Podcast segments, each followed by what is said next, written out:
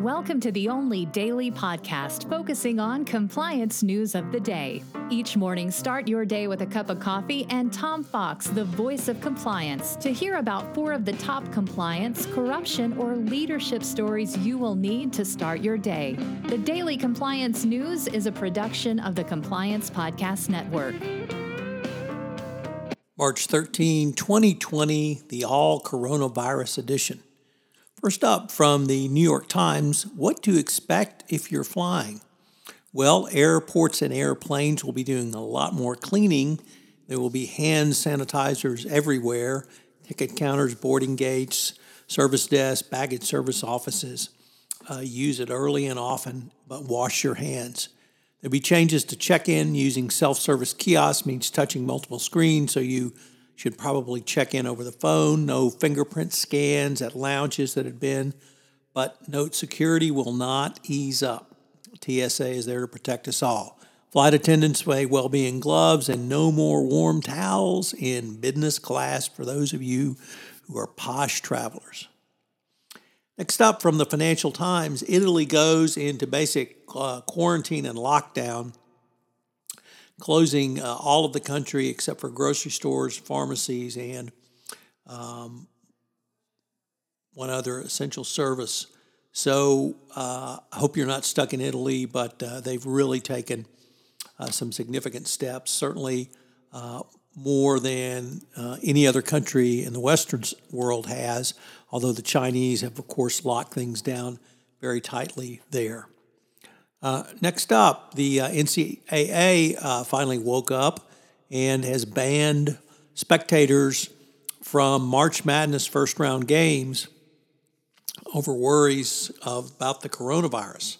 So, NBA uh, may uh, move forward the San Francisco, or I guess Golden State Warriors, sorry for that verbal faux pas, may well uh, pl- play host to empty arenas, but March Madness was uh, clear uh, that the um, NCAA will not be allowing fans into games. So it's going to be a very different March Madness this year, but of course it will be on television. And then finally, um, an article from LinkedIn by my good friend and colleague Sean Friedland. Sean penned a very interesting article entitled Four Tips to Successfully Working from Home. As Sean opens his piece, for the four, past four years, he's had the opportunity to work from home full time.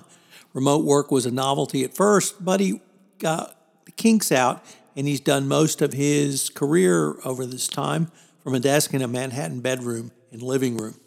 So uh, Sean's been through it, and he gives some really interesting um, pointers. The first is get outside regardless of where you live and what the reason may be, get some fresh air in the morning around lunchtime at the end of the day.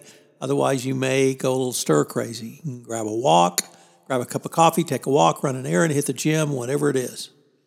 Second, act as if. It's easy to feel like you're not at work because you're not physically at the office. As a result, your behavior might slip out of professionalness to personalness. But make no mistake, while you're working from home, you are still a professional. And so Sean advises to uh, act that way. Develop a flexible schedule. This uh, will keep you productive and make a seamless transition from your typical commute and office lives.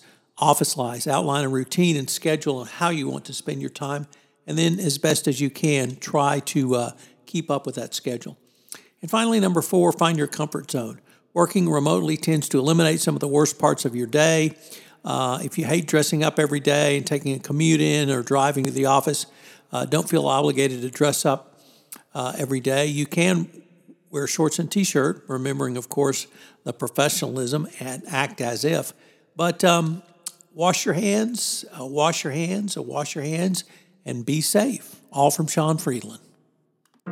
The Daily Compliance News is a production of the Compliance Podcast Network and a proud member of C Suite Radio. Thanks so much for listening.